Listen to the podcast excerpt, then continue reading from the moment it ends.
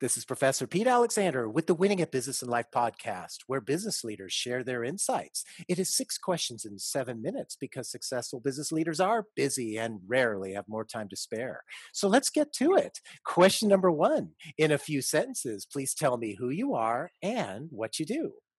Hi, my name is uh, Erica Warfield. I'm with Metagrowth Ventures. Thank you so much for having me on, Professor Pete. Um, basically, what I do, Metagrowth Ventures is a company where we work with folks who ask us and retain us to build for them their very own, completely remote, completely accountable, and completely well trained 100% commission sales teams for them. And they do this because they basically want to step away from founder selling they want to focus on the fun vision they had for their company. They want to increase their multipliers and maybe they want to drop the fixed costs of draws and salaries. So they hire us to do all of that for them. Um, it helps them scale their monthly recurring revenue. And I think the best way I can describe it is we are like an outsourced VP of growth to scale them 10x in a way that's safe, smart, and efficient and we do that by hiring their own 1099 team of contractors and then coaching those folks to earn six figures by the end of the year. Erica, it's great to have you on the show, and I love what your your company's all about. Question number two: What's the best thing about working in your industry? Um, there's a couple of things, especially with your background in stress. Um, our performance coaches, if I look at them as a whole team, they've got about 94,000 hours of mastery level coaching experience. So when they are working with our clients, sales teams, they're working holistically. It's almost like having Michael Jordan's performance coach, so to speak. So they're making sure they're not stressed out, they're making sure there's no burnout, all the while helping them meet their KPIs as salespeople. So they're very much about, all right, how do we do this and not create more stress, but not break the client's system? So I think there's that aspect. And then for the clients, um, I love the fact that we're helping them put together an exit strategy because I don't think people realize if the company is dependent upon you as a CEO or as a founder, you are never going to be able to sell that company. You make a great CEO, but you are not going to make a great employee. And ain't nobody going to buy your company if you have to come along with it. Mm. So I think those are some of the, the really good things about what we do. Oh, and that's so insightful. I mean, a lot of people don't realize that that that it's you know, yeah, you're not going to be make a good employee because you've been used to running your own own business. My goodness. right, right. Talk about stress for that person. Oh my goodness, and for the people around them, probably. my goodness. Anyway, question number three. I have a fictitious book with all the answers for business. What chapter would you think most companies should read?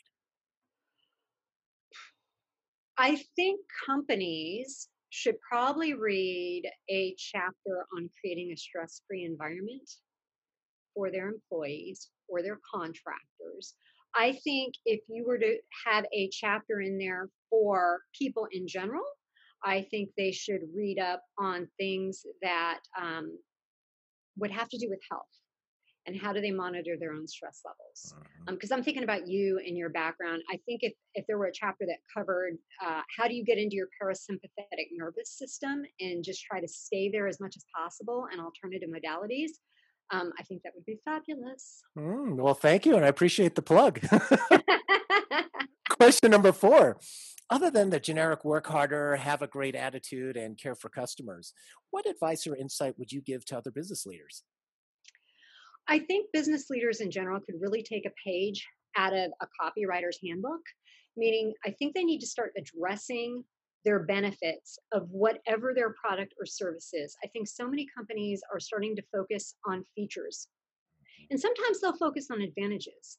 But the deal is, a feature has absolutely no intrinsic value until the prospect assigns it a value. And the only way they do that is they have that light bulb moment of, oh, here's the benefit to me. So just cut to the chase, create value, get to the benefit. What is going to be in it for the prospect? Mm. Um, and just kind of stop wasting your time and theirs. I mean, right now, I think we're seeing a very prevalent culture on LinkedIn. It's it's all over, especially um, and I'm speaking directly about the continual spamming we're seeing in the DMs. And it's what that is is a constant demand on a potential prospect without providing any value or benefit or whatsoever in the exchange. It is probably one of the, the most selfish ways to use the DMs. And I think I think Brennan Manning said this best. And he said, in every encounter, we either give life or we drain it. Mm. There is no neutral exchange. Mm-hmm. And you know, it's interesting that you say that it's an energy exchange, is what what I hear you saying. It's it mm-hmm. it's either you're a taker or you're a giver. And you know that whole spam uh, DMing on LinkedIn. I got one yesterday where it was the first one that I saw that uh, LinkedIn actually caught it as a uh, spam because I saw it and then it uh, and like I blinked and then it disappeared and it went into a spam folder. So I obviously LinkedIn has realized that there's a problem with that too. That's what that was. That happened to me. It was like somebody sent something and I thought I have no idea what this is, but let me check out what this Joker has. I clicked on it and it was like suddenly not available. Yep, yep. I had no idea what that was. Yep, there's a spam folder now, and I'm glad for that. And I I just disconnected from that person because it wasn't anything relevant to me, not personalized, nothing. So, uh, you know, heed the warning, everybody listening. If you start spamming people, you are going to lose connections. Absolutely. Or you could lose. I don't think they realize they could completely lose everything they've worked for on LinkedIn and lose their profile. I had one um, yesterday. It was the connection request the connection request was spam. Yeah. That's so it's even it, they they didn't cut you know give any slack. It was boom right there. Oh my gosh. So oh well, they yeah. learn. They got to learn, and that's poor. It, it's it's a negative branding on them. So it's very insightful that you share that that uh, Erica. Thank you. Question number five. What other business leader like yourself would you like to acknowledge and invite to be on my podcast? Um, when I think of business leaders, I I like to uh, make the delineation between a business leader and then like a servant leader. Uh-huh. And so I think um, those who would be really great servant leaders who would be stellar on a podcast. Um, I think our CEO and our COO of Metagrowth Ventures, that would be Josh Hirsch or Joe Arioto. Um, I would also recommend um, David Fischette of Go West Creative. I would recommend Rocco Cilio of Rapid Funnel. I'm just going to read these because I've got them written down. Sean Marzolo of uh, Acceleron, Rodney Fear of D Cube, and finally Eyal Cohen of Zentap. He is like this boy wonder C-suite executive. I think I think all of those gentlemen would be great to have on your show. Wonderful. Thank you for all those referrals. I will them. I really appreciate that. And our final question, question number six, please tell me about your first job. You know, there there's always babysitting. Um, but I think if I had to go back to my first real job where I actually had to pay the IRS mm. out of my three dollars and fifty cents per hour, it, that would have to be when I was 15 and I was working at Six Flags over Texas in the ridiculous heat of Texas on asphalt mm. 40 hours a week. Mm. 40 hours a week. That would that would probably be my my very first one.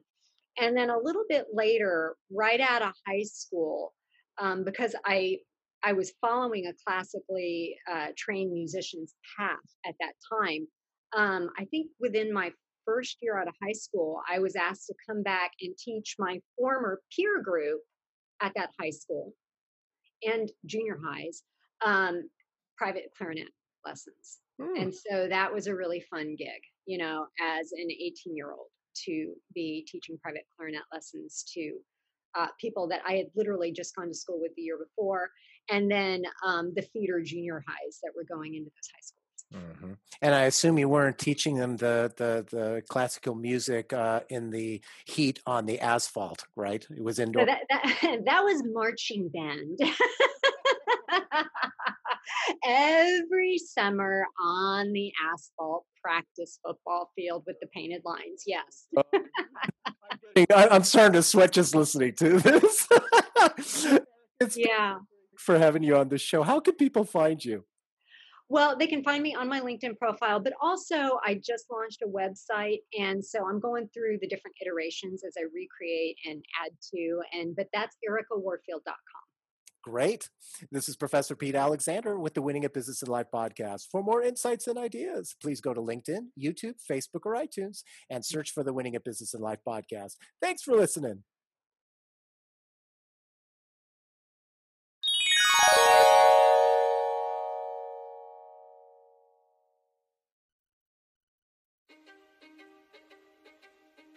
History is complicated. The story of human progress is long, messy, and riddled with controversies big and small. On Conflicted, we dive headfirst into history's most infamous events and contentious figures. We try and untangle the good from the bad, the fact from the fiction, and the monsters from the misunderstood. Was Genghis Khan a murderous butcher or a civic pioneer? Did the Allied powers go too far in firebombing the German city of Dresden at the twilight of World War II? And how did the Marquis de Sade acquire such a sinister reputation? And was any of it true? These are just a few of the tough questions we wrestle with and investigate on Conflicted. So if you love history or just enjoy a good story, please join me, your host, Zach Cornwell, for a fascinating new topic each and every month. Conflicted, a history podcast, is available on Spotify, Apple, or wherever else you get your podcasts.